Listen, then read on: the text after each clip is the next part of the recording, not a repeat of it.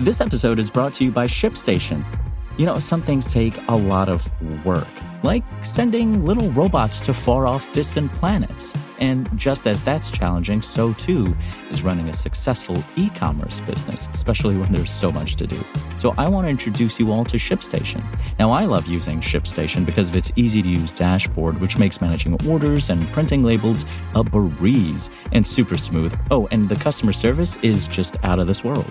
It's exactly what you need to help grow your business. Sign up for your free 60-day trial at shipstation.com slash technews. That's shipstation.com slash tech news.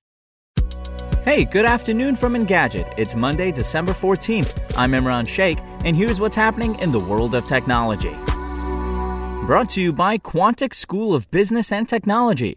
Innovation doesn't happen in pre recorded lectures. Quantic's executive MBA uses interactive micro lessons and personalized feedback every eight seconds. Paired with a global network of high achieving professionals, it's the modern MBA you've been waiting for. Visit quantic.edu slash engadget for more.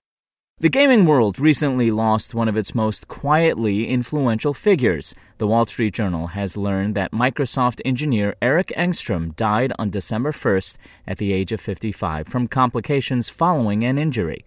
Engstrom, along with Alex St. John and Craig Eisler, played a key role in developing DirectX, the programming interface that made serious Windows gaming viable and cleared a path for the Xbox.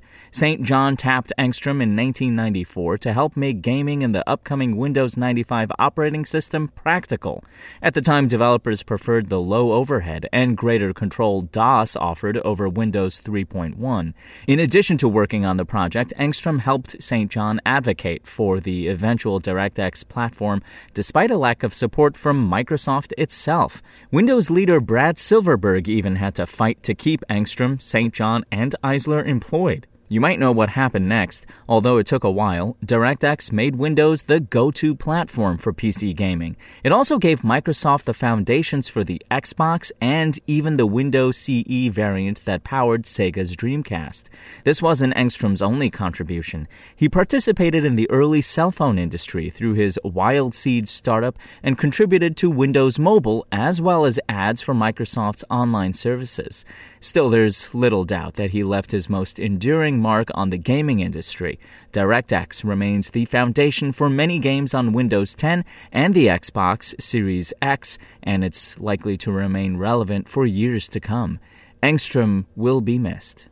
And in music, no, 2020 isn't done with deeply unnerving technology just yet. The artist Love Hultén has built VOC25, a vocal synthesizer where each of the keys is represented by a set of plastic teeth. Yes, it's just as freaky in action as it looks. Play a piece and you'll watch the teeth clatter as they form a digital choir. It's inspired by inventor Simone Giertz's quest to make an instrument out of teeth, but somehow manages to be more unsettling. It's very much a functional device. You load audio samples into the console through USB, while an Axoloti board translates MIDI input to DC currents through control boards inside the monitor monitor of the PC like device. Custom boards help direct your strange chorus. It's a fully self contained machine that can use built in speakers to play back your output, although you can use a mono output to avoid unwanted noise. Like Love Hultén's other work, this is a one off concept that won't reach stores, not that we'd expect many to have the courage to buy it.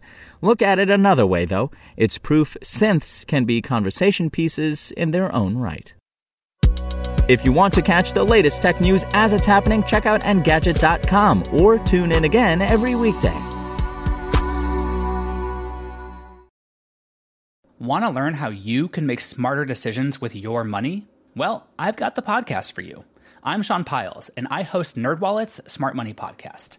Our show features our team of nerds, personal finance experts in credit cards, banking, investing, and more – and they'll help you make the most of your money while cutting through the clutter and misinformation in today's world of personal finance. You'll get clarity on strategies to help you build your wealth, invest wisely, shop for financial products, and plan for major life events. Listen to NerdWallet's Smart Money Podcast wherever you get your podcasts.